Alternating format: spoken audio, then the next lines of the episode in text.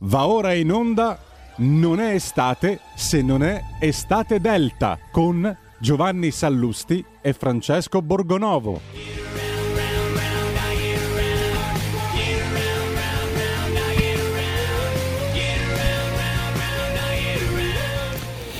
E anche a luglio inoltrato ritroviamo Giovanni Sallusti e Francesco Borgonovo. Potete inviare i vostri messaggi WhatsApp al tre quattro sei sei quattro due sette sette cinque sei, poi apriremo anche le linee allo zero due sessantasei venti trentacinque ventinove. Bentrovati. Buongiorno a tutti, bentrovati e bentornati a Estate Delta, questo Buongiorno. venerdì bello fresco. Senti com'è fresco Sallusti.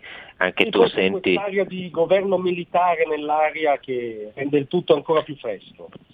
Eh sì, ci sono questi retroscena da eh, vogliamo i colonnelli con Marcello Sorgi, noto eh, editorialista, molto vicino diciamo alle, alle questioni quirinalizie, molto esperto di queste cose, che scrive eh, addirittura che eh, se il governo Draghi va a ramengo come qualcuno come qualcuno vorrebbe probabilmente e altri sperano, eh, potrebbe esserci addirittura un governo elettorale, forse persino militare. Sallusti, Casapechi, i corazzieri al, i corazzieri Palazzucchini.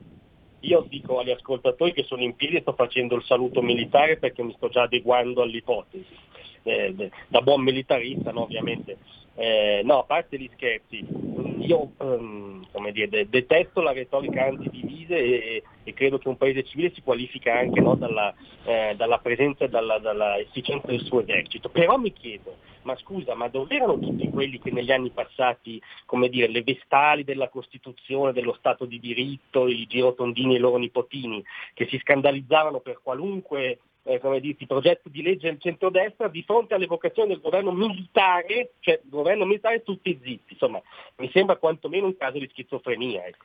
Però io mi ricordo e ti ricordo, ne approfitto, un uh, meraviglioso articolo di Alberto Asor Rosa che uscì sul uh, manifesto alcuni anni fa in piena era Berlusconi, in cui Asor Rosa diceva: basta, si è superato il limite, bisogna mandare eh, l'esercito, i carabinieri, insomma chiudere il Parlamento e esautorare il governo Berlusconi. Quindi quando vogliono, diciamo, eh, il vizietto del, del golpe ce l'hanno, però eh, del resto è così, no? Se tu ti annoi un bel golpe ti fa sempre passare per bene, no? Una settimanella così ci divertiamo, come ai tempi di ieri. Un golpe all'italiana, no? Quindi come dice tu finirebbe tutti a tarallucci e vino, diciamo, no? Dubito che siamo in grado di fare un golpe militare serio, ecco, questo eh, permettimi di dire. Ma, eh, sì, mi permetto anche di dire per fortuna, perché eh, io non so te, ma adesso con questo caldo a fare la, la ginnastica, insomma a fare il percorso di guerra eh, in divisa non mi ci vedo, almeno per adesso, magari... magari fra qualche tempo, eh, con un po' di allenamento prima, se me lo fanno sapere adesso che fra qualche mese si fa il governo militare, magari vi posso anche attrezzare. Eh, senti, facciamo così, noi abbiamo oggi eh, due ospiti molto, che hanno da dire delle cose molto interessanti. Eh, il primo eh, ha da raccontarci, tra le altre cose, una storia abbastanza allucinante, o per citare Sallusti direi surreale, no? Perché eh certo, è, certo. È, è l'aggettivo è, proprio caldo direi dell'estate. È l'aggettivo dell'estate, esatto, è un'estate un po' surreale, così non succedeva dai tempi di André Breton, ma è, è così, quest'anno va in questa maniera, quindi e Sallusti è stato, devo dire, un precursore, perché è l'uomo che utilizza più questo aggettivo al mondo, e credo che ti diano anche, se insisti, ti danno anche il copyright, secondo me. Eh, facciamo così, sentiamoci un pochino di musica, un pochettino, un pochettino poco, e poi dopo il primo ospite della nostra giornata.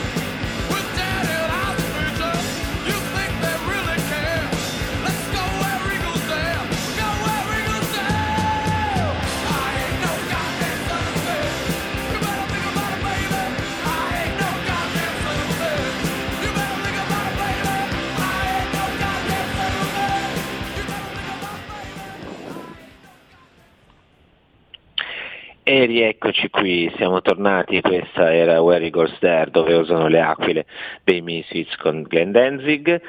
E a proposito di dove osano le aquile, l'ospite, il primo ospite di oggi ha avuto un'esperienza, direi veramente da dove osano le aquile, anzi dove non si dovrebbe osare mai, perché è un territorio eh, sconfinato e è veramente difficile da gestire. Abbiamo sentito, abbiamo letto un po' delle sue traversie sui social e abbiamo pensato di, di, di farcele raccontare e soprattutto di farci dare un commento eh, sull'attualità, perché eh, Lorenzo Castellani, che è qui con noi, è una delle persone credo più titolate a, a, e più lucide in questo momento per eh, darci così una visione una visione del mondo. Eh, insegna storia delle istituzioni politiche alla Luiss Guido Carli di Roma e eh, ha pubblicato da poco un libro molto molto bello che vi consiglio, che si chiama L'ingranaggio del potere, che è uscito con l'editore Liberi Libri.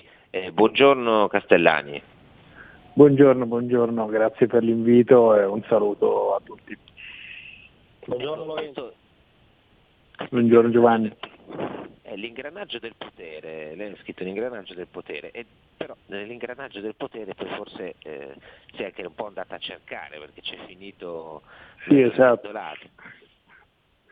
Sì, eh, diciamo che io nella vita studio le, le amministrazioni prevalentemente, la loro storia, e le tecnocrazie, e ho scritto un libro su questo, ma anche molti altri molto più noiosi accademici, eh, e ci sono finito dentro nella storia del Green Pass, che ahimè non ho ancora risolto, in quanto io sono un ex malato Covid che ha fatto una sola dose di vaccino tra i tre e i sei mesi e non riesco a ottenere il, il Green Pass. Non vi non ammorbo gli ascoltatori con i dettagli. No, appunto, ma c'è morbo, c'è morbo. Noi vogliamo essere ammorbati, l'abbiamo, siamo state Delta più ammorbati di noi, prego, prego, l'abbiamo ci racconta. No, ma la questione è questa, diciamo circa un mese fa, quando è iniziata questa storia di ricezione del Green Pass, io continuavo a non ricevere, a non ricevere nulla, e quindi ho iniziato la trafila di, di chiamate. Eh, prima con l'A S L, la quale dopo alcune verifiche mi ha detto che era di Roma, quindi figuravo come ex malato Covid con una dose. Poi ho chiamato l'U R P della, della Regione Lazio, la quale, quali hanno aperto una pratica al fine di farmi avere, diciamo, il documento sottostante al Green Pass, che è questo attestato vaccinale, che poi mi era stato rilasciato in realtà in sede di vaccino. Questa pratica è ancora aperta e essenzialmente però non si sa bene che fine abbia fatto, come la cosa si possa risolvere. Ho chiamato varie volte, perché poi è difficilissimo prendere la linea, i numeri del, del Ministero della Salute, anche lì hanno aperto pratiche, richieste più volte, ma al momento, diciamo, del mio Green Pass, del mio Authenticode, cioè, lei non ha l'attestato in pratica?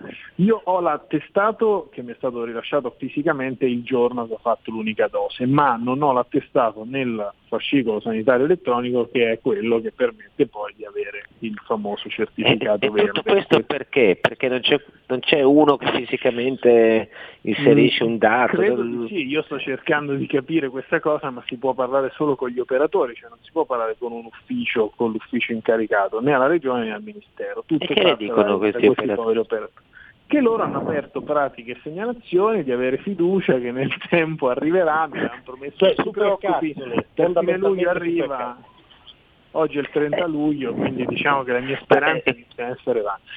E quant'è che dura questa cosa? Eh, tra un mese, già un mese, ma il problema è che quando io ho scritto la cosa sui social network, diverse decine di persone mi hanno detto che in un modo o nell'altro, per casi diversi, avevano avuto lo stesso identico problema o comunque avevano difficoltà nel reperire eh, il Green Pass. Quindi insomma l'impressione è che almeno per i casi fuori dall'ordinario, cioè fuori al normale vaccino di due dosi, eh, insomma l'amministrazione italiana non fosse molto pronta per fare tutto in tempi così brevi, ecco. Ma posso eh, fare ma... una domanda, scusami, allo studioso, diciamo, no? Allo studioso delle istituzioni, della politica, del diritto. Cioè, premessano, il Green Pass è tecnicamente una limitazione della libertà personale. Uh, in alcuni casi, l'ho anche scritto sul libro, potrei anche essere favorevole a differenza di Francesco, no, però tecnicamente questo è, no? Sì. Allora mi chiedo, sono state che impone per motivi pandemici, di emergenza, una, una, una forma irrituale di limitazione della libertà personale, cioè non, non, eh, può essere credibile se poi, come dire, non, non soddisfa le esigenze burocratiche minime, cioè se ti impedisce a monte quelle procedure elementari per averlo questo Green Pass, cioè c'è un problema proprio di credibilità, come dirti, no? De, della macchina stessa, no? della, della, della macchina Stato stessa, no? Cioè, sì, è un problema sì, anche sì. politico, ecco, biopolitico forse. No, eh, cioè, sì, è sicuramente un problema, un problema politico, anche perché cioè, io non intendo, essendo a posto dal punto di vista legale con quanto è stato deciso, non intendo far limitare le mie libertà, quindi diciamo dal punto di vista del, della mia situazione il prossimo passo è la lettera dell'avvocato alle amministrazioni coinvolte, se non si risolve da qua al cinque agosto, eh, perché bisogna difendersi a questo tipo di anche di disorganizzazione, di errori. Adesso nessuno vuole accusare il sistema in generale, però insomma sicuramente anche i casi come il mio fossero mille in tutta Italia e eh, stai comunque limitando la libertà di mille persone, ma anche fosse una eh, vale la stessa cosa. Quindi questo a me sembra un grave problema che è dettato però dal fatto, io l'ho visto cercando di ricostruire la mia vicenda, che qua eh, in virtù di questo stato di emergenza c'è stato un cambio continuo di normative e negli interstizi del cambio di queste normative molte persone sono rimaste bloccate. Questo è il, il vero problema, cioè se cambi le regole in continuazione, le aperture, i tamponi eh, e poi i malati, gli ex malati prima non si vaccinano, poi si vaccinano con una dose, poi con due, se dopo sei mesi, eccetera, eccetera, eccetera, ehm, chiaramente questo moltiplica le possibilità eh, che accadano queste situazioni no, e, e che inficino sulle libertà costituzionali. Peraltro.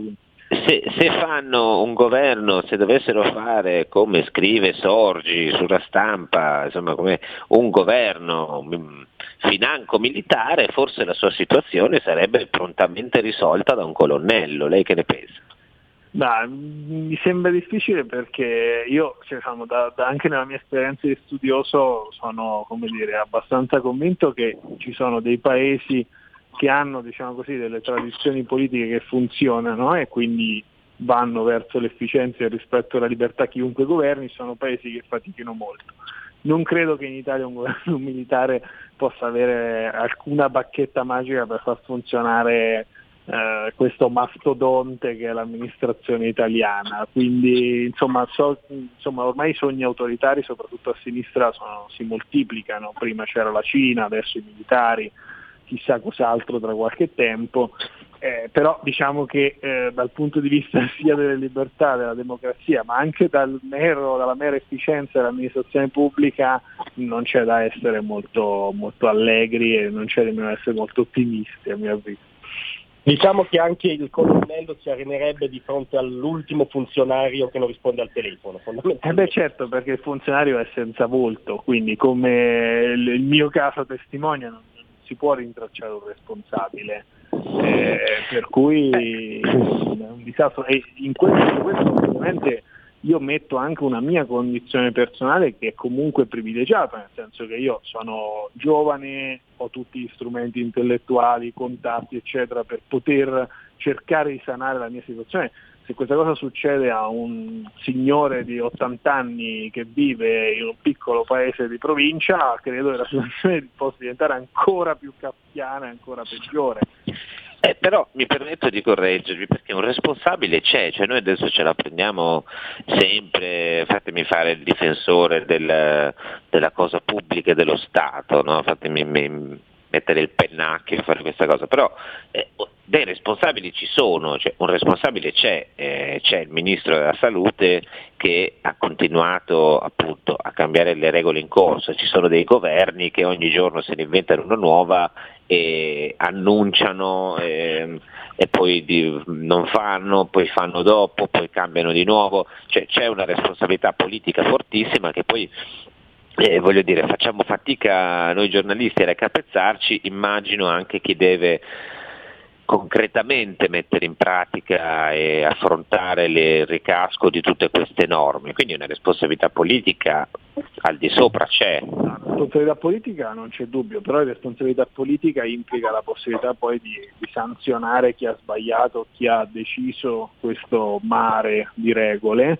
eh, bisognerebbe votare, eh, cosa che diciamo così in Italia avviene ogni cinque anni nonostante i cambi di governo, e bisognerebbe anche avere un sistema elettorale che permetta peraltro di, di sanzionare davvero eh, chi ha sbagliato, cosa che insomma, non rientra tra, tra le caratteristiche del nostro sistema politico, quindi c'è questo a monte. A valle però c'è anche il fatto che eh, diciamo dei responsabili del procedimento a livello amministrativo in termini di dirigenza pubblica o di funzionari dovrebbero esserci, e in una situazione del genere dovrebbero essere contattabili, nel senso che se un cittadino chiama per tre volte, per tre volte viene aperta la pratica e passano settimane e non si risolve nulla, a un certo punto dal contact center bisognerebbe essere in grado di parlare con un responsabile, spiegare la situazione, fornire la documentazione e essere messi in regola. Questa cosa non si può fare purtroppo, perché in questo mare di regole eh, una procedura di questo tipo se la sono dimenticata, e quindi siamo in balia eh, diciamo così di un potere senza volto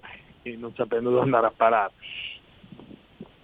Ecco, io le, le chiedo questo, metto lì la domanda, eh, poi e rispondiamo, adesso avremo anche fra poco un pochettino di pubblicità, ma è una cosa complessa. C'è stato, è in corso diciamo un dibattito anche abbastanza duro eh, a sinistra, per lo più tra, tra mostri sacri, perché il professor Massimo Cacciari è un altro mito del pensiero, dico di sinistra perché insomma non, di certo non appartiene al mondo della, della destra. Giorgio Agamben, insomma Cacciari e Agamben hanno pesantemente criticato il Green Pass e si sono attirati, devo dire, anche un po' di rispostacce da parte di quello che in teoria dovrebbe essere il loro mondo.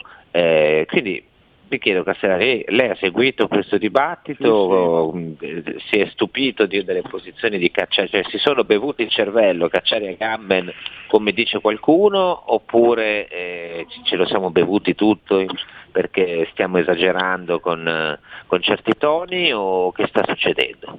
No, no, io penso sia innanzitutto perfettamente normale ci sia un dibattito, anche su questo mi pare che un pezzo della sinistra, potremmo dire istituzionale, è sempre meno incline a lasciare degli spazi diciamo riconosciuti di dibattito, cioè si diventa immediatamente eh, Novax, si diventa immediatamente fascisti, e questo naturalmente avvelena il dibattito pubblico perché delegittima ogni posizione che non è diciamo riconducibile Eh, alla sinistra istituzionale. Questo a prescindere dal fatto che eh, anche l'ottanta per cento degli italiani può essere favorevole al Green Pass in questa forma, eh? Però stiamo parlando sempre di dibattito pubblico e di, di pluralismo, quindi non conta in questo caso cosa ci dicono i sondaggi di opinione sul Green Pass.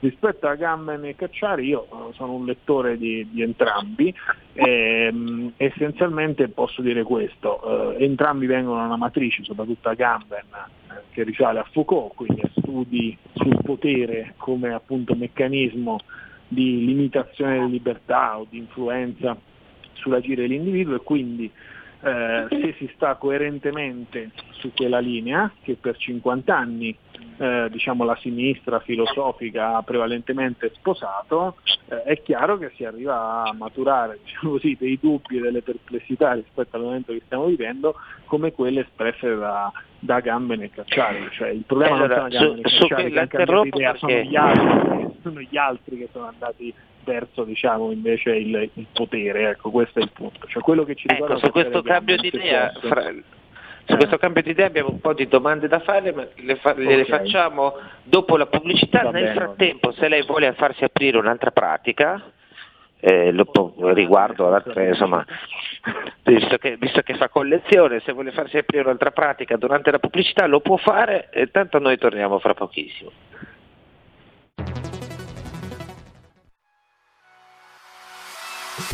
Chi sbaglia paga, ci metto la firma. Referendum giustizia. uno. Riforma del C S M. Stop allo strapotere delle correnti. due. Responsabilità diretta dei magistrati. Più tutele per i cittadini. Chi sbaglia paga. tre. Equa valutazione dei magistrati. I magistrati non possono essere controllati solo da altri magistrati. quattro. Separazione delle carriere dei magistrati. Stop alle porte girevoli per ruoli e funzioni. cinque. Limiti agli abusi della custodia cautelare. Per una giustizia giusta è un equo processo per tutti. sei. Abolizione decreto Severino. Più tutele per sindaci e amministratori. Firma anche tu ai gazebo della Lega, nelle piazze e in tutti i municipi d'Italia. Trovi tutte le informazioni sul sito legaonline punto it. Chi sbaglia paga. Ci metto la firma. Referendum giustizia.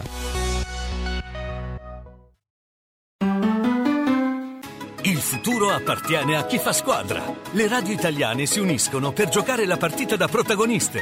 Nasce l'app Radio Player Italia. centoquaranta stazioni in una sola rete. Scegli la tua preferita e ascolta il suono perfetto del digitale. Gratis, senza registrazione, senza interruzioni. Compatibile con tutti i device. Le notizie, la compagnia, la musica scelta da chi la ama, la conosce e la vive. Scarica Radio Player Italia. Il futuro batte con la radio nel cuore. Anche R P L è disponibile su Radio Player Italia.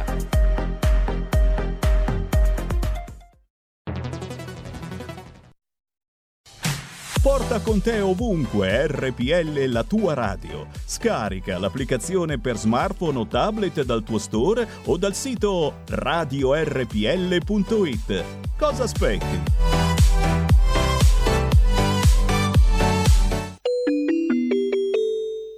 due per mille alla Lega.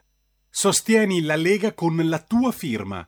Scrivi il codice D quarantatré sulla tua dichiarazione dei redditi. Assegnare il tuo due per mille al codice D quarantatré, D quarantatré, D quarantatré non costa nulla. Aiutaci ad aiutarti. Il tuo supporto è prezioso. Ricorda, D quarantatré per il tuo due per mille alla Lega di Salvini. E la linea ritorna a Giovanni Sallusti e Francesco Borgonovo. E allora ritorniamo con Lorenzo Castellani, eh, docente universitario, autore di eh, vari libri molto interessanti, tra cui l'ultimo, lo ricordo, per chi volesse eh, approfondire, io ve lo consiglio caldamente, si chiama L'ingrenaggio del potere, pubblicato da poco dall'editore Liberi Libri, che eh, spesso ci capita di citare. Eh, con Castellani stavamo parlando di questa... Eh, abbastanza feroce, devo dire, ho sentito dei toni molto pesanti, eh, questa discussione sollevata da, dalle parole, da, dagli scritti di Giorgio Agamben e di Massimo Cacciari, che sono due, può dire, forse dei nomi tutelari, insomma, della filosofia a sinistra, e che sono stati abbastanza massacrati dagli altri. Diceva Castellani, non sono loro che hanno cambiato posizione, sono quegli altri che eh, si sono avvicinata al potere, e questo è un, un aspetto interessante del, diciamo, del mondo liberal degli ultimi anni, perché non è l'unica questione su cui si sono avvicinati, chiamiamola così, al discorso dominante. Penso anche al D D L Zan, penso a tutta una serie di, insomma, di altre posizioni che, che assumono. Eh, c'è stata una mutazione antropologica, secondo lei, della sinistra? Ma c'è stata una situazione culturale peraltro piena di contraddizioni, già le due cose di cui, diciamo, sono state citate, cioè il Green Pass da una parte e il D D L Zan dall'altra, diciamo, vanno insieme ma sono un paradosso, no? Perché, diciamo, la sinistra post-sessantottina cosa ci ha detto negli ultimi cinquanta anni?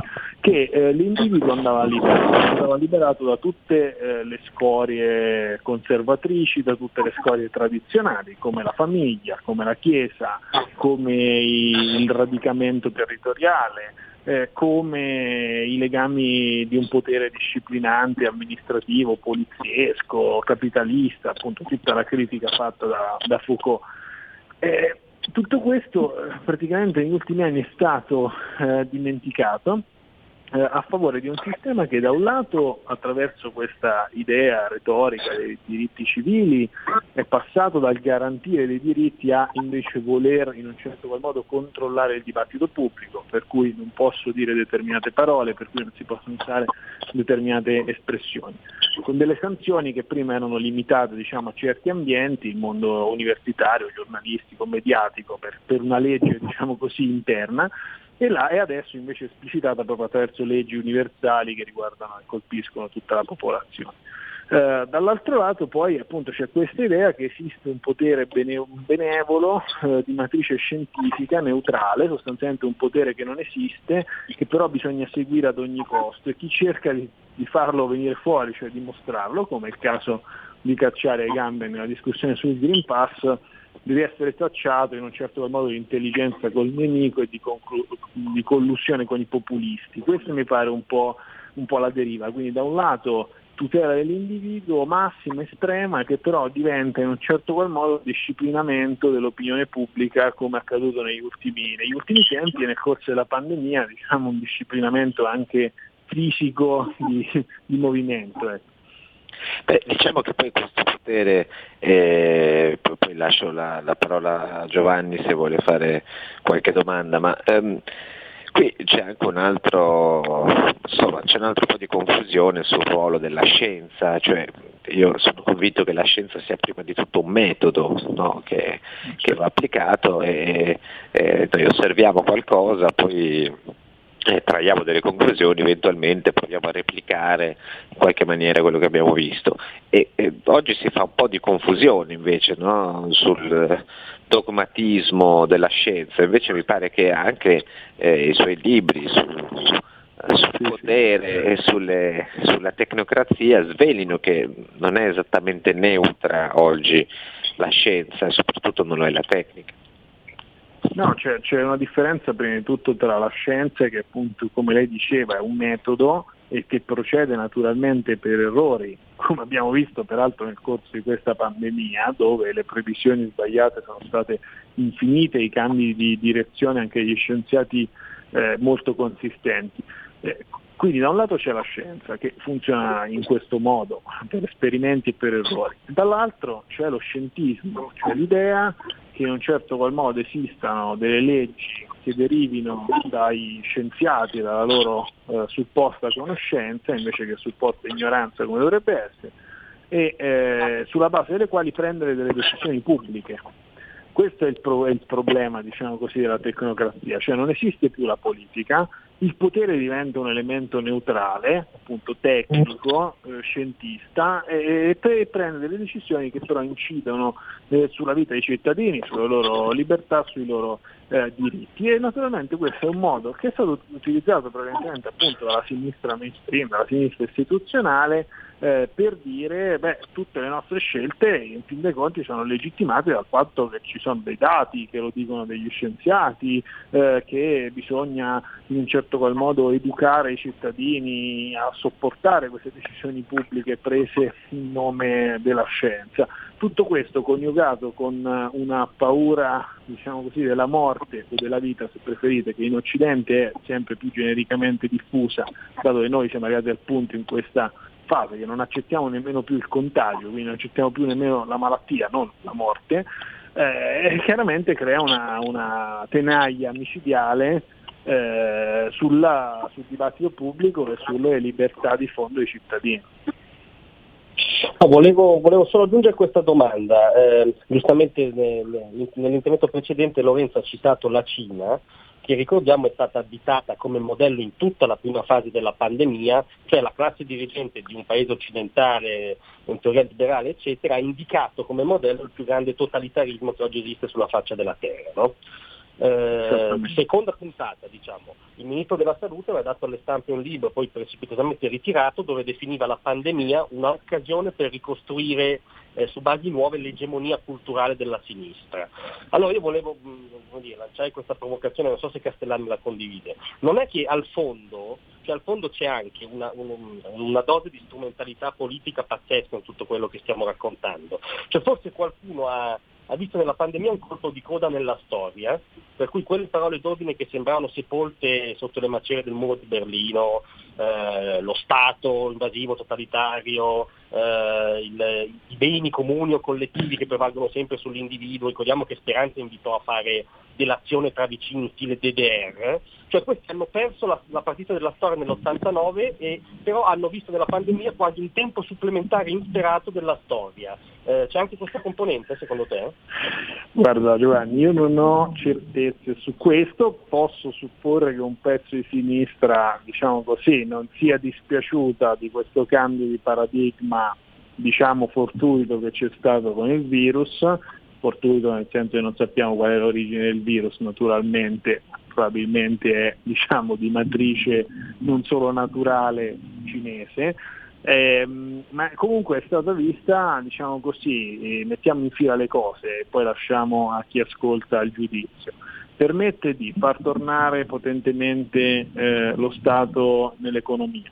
Su questo sappiamo che molti anche a destra sono d'accordo e può essere una cosa, diciamo, discutibile. Poi di proseguire nella demonizzazione di tutto ciò che è tradizione, di tutto ciò che è famiglia, nel eh, irrigimentare, diciamo, delle pratiche eh, burocratiche di controllo che possono essere necessarie nel corso dell'emergenza, ma poi insomma diventano anche queste oggetto di, di potenziali critiche da parte dei cittadini. Eh, la creazione di fatto di un funzionariato, di un mandarinato della competenza, no? Di tipo tecnico-scientifico, che oggi è estremamente diffuso in tutti i governi occidentali, task force, comitati, eh, advisor, che si sono moltiplicati e sono diventati sempre più influenti. Insomma, eh, se noi mettiamo insieme tutto questo, unito naturalmente al disprezzo nei confronti della nazione che ormai caratterizza la sinistra da, da molto molto tempo, beh, è chiaro che ci sono una serie di elementi che, diciamo così, possono riportare in vita eh, tentazioni e fascinazioni eh, sovietiche o, appunto, per stare più sull'attualità, di tipo, di tipo cinese, cioè una sorta di pensiero unico fondato sul mandarinato eh, in cui le libertà vengono molto limitate sia dal punto di vista del dibattito che dal punto di vista eh, istituzionale. E io penso che, insomma, ci sia un pezzo di opinione pubblica di sinistra quantomeno che non disdegni troppo eh, questo tipo di, di modello, ma questo lo si vede anche nelle dichiarazioni, appunto, come tu dicevi, sia l'apertura che hanno verso la Cina eh, alcune correnti sia politiche che intellettuali. È particolare quella, di, ricordiamo, di Massimo D'Alema, non dimentichiamolo mai, e i rapporti cinesi qui sono più, molto meno intellettuali, più prosaici. Sì, eh, noi siamo, siamo arrivati alla fine del nostro spazio eh, con Lorenzo Castellani. Tra l'altro c'è già una ascoltatrice, Laura da Bologna, che ci scrive, eh, dopo vari libri segnalati da R P L, leggerò volentieri anche L'ingranaggio del potere, che comprerò rigorosamente in una libreria vera e non virtuale, e quindi grazie a Laura, e, e, e facciamo un applauso, che compra dovunque lo voglia, lo voglia comprare, se poi lo compra in una libreria vera tanto meglio. Ci scrivono anche altri, vabbè, c'è chi ringrazia il nostro eh, regista Carnelli per il Pantera, eh, voi quando noi lo lasciamo eh, così, lo abbandoniamo un secondo, lui si scatena con queste, con queste canzoni, forse anche, insomma, è anche il momento giusto per metterle. Ci sono tanti altri WhatsApp, poi eh, li leggeremo eh, magari fra poco. Noi ringraziamo Lorenzo Castellani, eh, ricordiamo appunto il suo libro L'ingranaggio del potere, e speriamo, Castellani, in bocca al lupo, che, che dobbiamo dirle, speriamo che riesca a ottenere questo Green Pass, se no le apriranno delle altre pratiche e lei starà così a, in questo inferno dell'uguale, a aprire pratiche una dopo l'altra, magari, insomma, sì, prima o sì. Poi scriverò un romanzo la prossima volta, eh, esatto, eh, eh, però appunto un romanzo autobiografico kafkiano non è una delle cose che si augurino agli amici, no, di solito finisce molto male, però vabbè. Eh, eh, di solito finisce male, malissimo, Sallusti, però tanto, insomma, noi ci siamo abituati a pensare al peggio, non si sbaglia mai. Grazie a Lorenzo Grazie. Castellani, un pochino di musica, poi un altro ospite.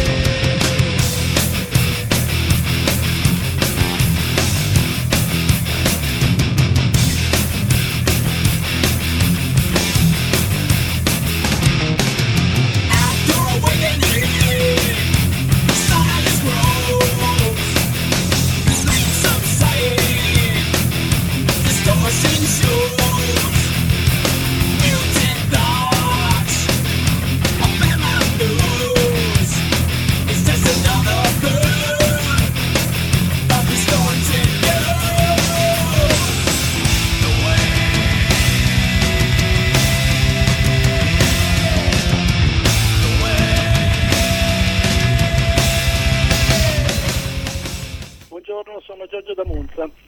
Eh, la proposta di Letta di eh, candidare soltanto le persone vaccinate può apparire eh, bislacca, però non lo è tanto, perché dobbiamo renderci conto che qui si sta instaurando non un approccio scientifico al problema, ma eh, ormai siamo nel campo della scienza rivelata, o meglio, si sta fondando una vera e propria religione che ti, permet- ti promette non la vita eterna nell'aldilà, m- ma un breve allungamento nella tua vita biologica.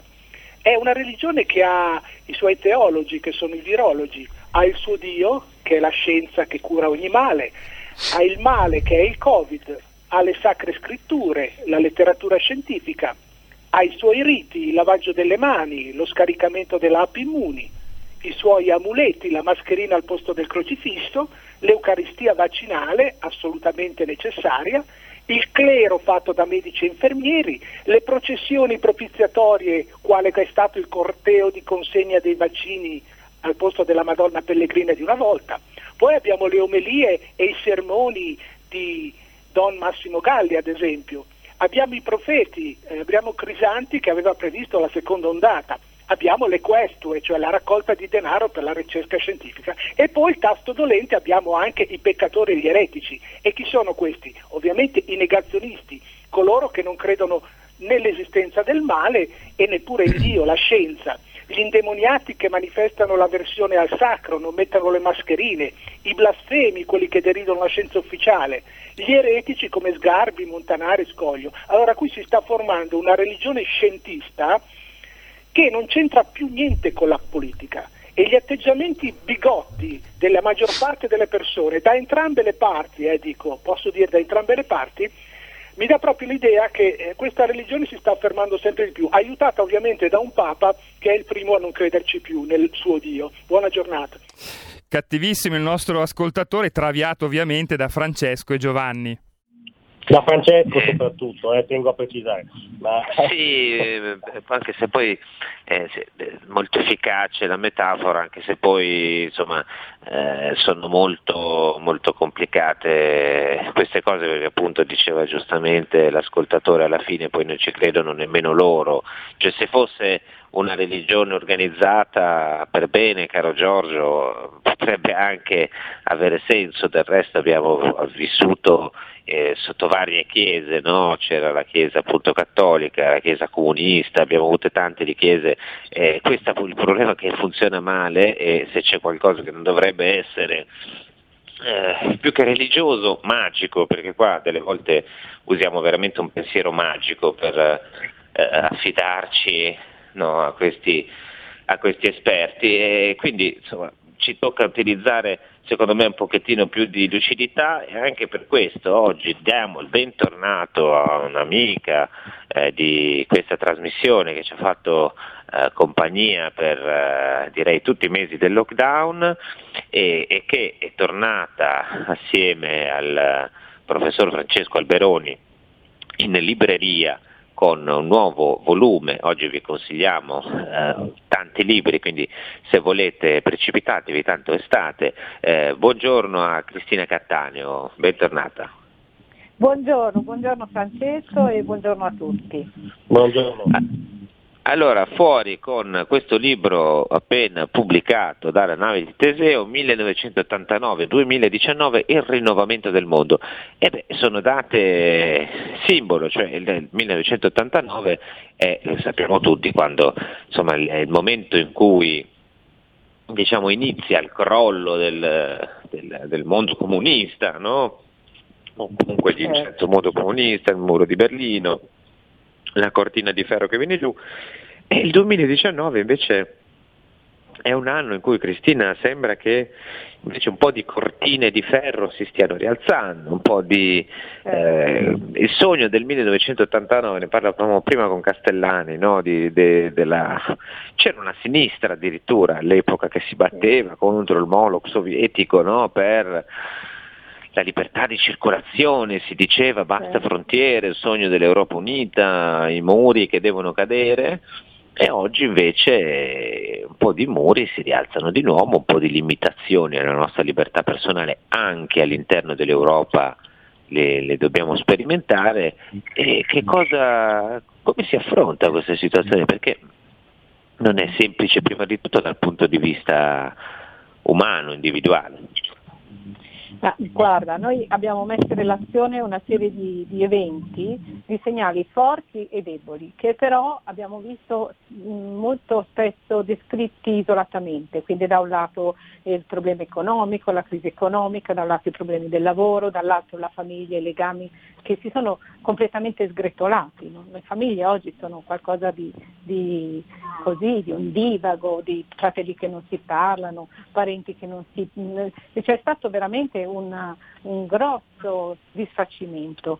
Eh, perché noi abbiamo pensato che la data simbolica di questo inizio sia stata il muro di Berlino, il crollo del muro di Berlino?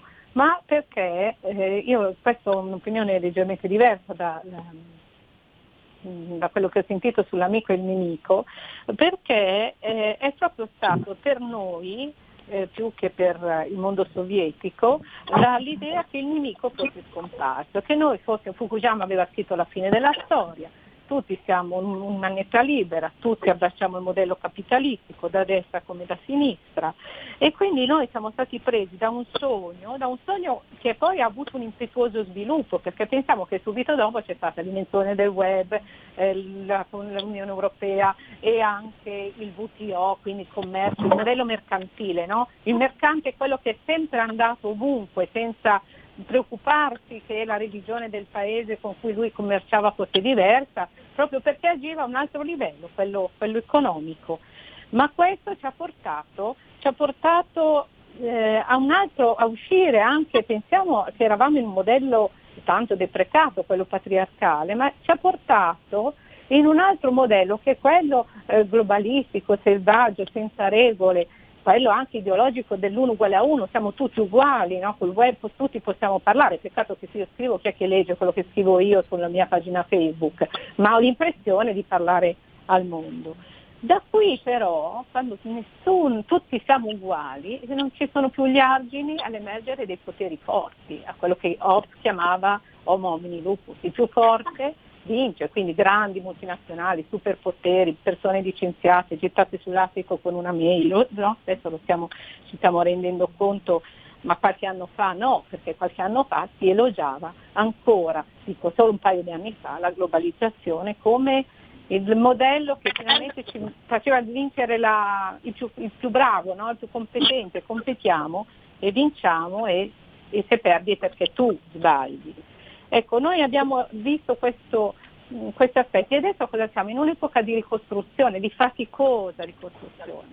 E quanto ai litigi continui, io sono veramente d'accordo con, con te, Francesco, con voi, quando mh, penso che il, si dovrebbe mantenere un livello molto diverso, ma il litigio che, guarda, pensiamo alle famiglie che vanno male, che iniziano a litigare, no? A litigare uno con l'altro, fratello, è la stessa cosa. Il vero nemico dobbiamo ancora, dobbiamo ancora ricominciare, dobbiamo pazientemente ricostruire. E è vero che ora è la scienza, che non c'è stata una, un, un, un afflato spirituale. In passato col, con le malattie si diffondeva un nuovo sentire spirituale, questa volta è vero, è la scienza, i camici bianchi, i vaccini, un po'. Questo ascoltatore devo dire che ha detto una cosa che io, che io sento abbastanza vera, cioè abbiamo perso il senso del, dell'altezza, dell'ideale e questo, e questo diventa poi appunto biancore, pulizia, nitidezza. Dobbiamo ricostruire però, cioè io capisco che siamo in un'epoca faticosissima di transizione. A, a proposito di, di ricostruzione, volevo chiederle una cosa, professore, a proposito di questo grande trentennio dell'illusione, no? che, che, che lei racconta, no? Quello appunto dove si parla di fine della storia, eccetera. Eh, cioè forse c'è stato un grande abbaglio, no? Perché io credo che nel millenovecentottantanove abbiano vinto dei valori, no? Cioè, quando Reagan due anni prima urlò mister Gorbaciov abbatta questo muro, lo urlava in nome di valori alternativi a quelli che quel muro, il mondo che c'era già del muro rappresentavano, no? E, e invece noi, come giustamente dice lei, abbiamo fatto scomparire i valori, no? da, da, dal nostro orizzonte di riferimento. Abbiamo pensato che avesse vinto un semplice trascinamento automatico, no? della democrazia liberale o capitalista, e, e, e forse la base è quello, no? e, e con la pandemia torna prepotentemente in agenda il fatto che esistono dei valori che, che, che sono calpestati a volte dall'utilizzo politicista della pandemia, e quindi andrebbe recuperata quella dimensione probabilmente.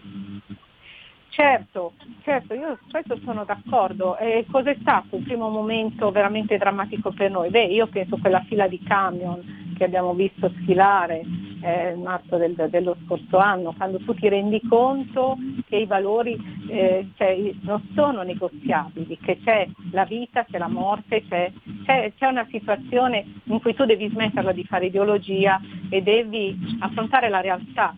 Ma noi non eravamo più abituati a parlare semplicemente con un linguaggio facile delle cose reali, dei problemi reali. Se andiamo a vedere i, i dibattiti politici, ma anche quelli economici, ma anche penso quelli culturali, dove eh, spesso si vede che eh, cultura è fare un, un linguaggio per inizianti, con tante citazioni e, e si fanno tante ricerche, ma, ma forse non c'è più quel senso della scienza che c'era nel, nel primo trentennio del Novecento, quando ci si occupava proprio di cose, gli scienziati si occupavano di, di cose vere, cioè di, di problemi veri. Invece spesso sì, ci sono esperimenti che, che poi lasciano il tempo che trovano, poi ne arriva un altro, poi arrivano altre conferme. Siamo in un momento molto confuso, però rispondo anche alla sua domanda sul fatto che certo che hanno vinto i valori, però abbiamo anche rassegnato ogni difesa, perché avevamo vinto. In realtà, vede, il mondo eh, sovietico, che ha in quel momento ha fatto una, mh, un'apertura, ha rimesso in discussione se stesso nel, nel, nel, nel lavoro di Gorbaciov, che lo ricordiamo tutti. Dall'altra parte però la Cina, che a maggio dell'ottantanove ha compiuto la strage di Tiananmen e che è stata invisa al mondo, dopo dieci anni è stata inserita nel W T O. Cioè, eh, è come se ci siamo dimenticati che loro non avevano fatto quel percorso e che abbassavano il modello capitalistico, ma restavano quelli che erano.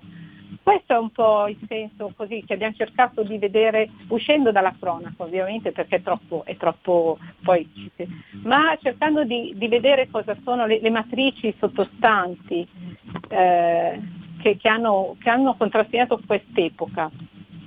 Allora, noi di queste matrici, di tutto questo libro, continueremo a parlare eh, spesso, perché è pieno di spunti interessanti, alcuni Cristina ce li ha dati adesso. Se volete, intanto, così magari ne parliamo a ragion veduta, ne parlate con noi a ragion veduta, nel senso leggendolo, guardandolo, se volete poi eh, poter, facciamo quasi una presentazione in diretta, perché faremo, Cristina tornerà, ci potremo, eh, potrete anche fare domande se volete direttamente anche sul testo, se, se lo prendete. Eh, io vi ricordo, e in questi giorni lo trovate con una bella copertina bianca e colorata, millenovecentottantanove duemiladiciannove, il libro di eh, Cristina Cattaneo con Francesco Alberoni, edito dalla Nave di Teseo. Noi ringraziamo Cristina, caro Giovanni, anche questa settimana siamo arrivati alla fine di Estate Delta. eh, Fukuyama diceva alla fine della storia, noi siamo arrivati alla fine della puntata, anche in quel caso non sì, è andata benissimo. Tutti! È un bel direttore! E sentiamo, annunciato dalla regia, diamo Eh, la nostra fiera sottomissione, caro Sallusti, al nostro direttore. Ci prostriamo, ci prostriamo. Beh, ci prostriamo come sempre. Noi vogliamo, noi non vogliamo i colonnelli che vuole Sorgi, i colonnelli generali, cosa, noi vogliamo il governo autocratico di Cainarca. Noi ne siamo, perché eh, siamo così, noi vogliamo lui a capo, anche i colonnelli, però a capo Cainarca. Cosa dici? Assolutamente, io mi canto intellettuale organico del regime di Cainarca. Ecco, io, io senza anche fare l'intellettuale, mi basta una prebenda, qualcosa, una, una anche, mi può anche mandare al confino, però in un, in un bel posto, non so, Capri, giù di lì, questi posti dove, dove si sta bene e c'è un bel clima. Ecco, speriamo, speriamo del governo del nostro mega direttore galattico. Noi intanto vi salutiamo, ringraziamo di nuovo Cristina Cattaneo, che ritroveremo Poi vi diamo appuntamento alle eh, prossime giornate, buon fine settimana e buona estate Delta a tutti. Ciao a tutti. Avete ascoltato Estate Delta.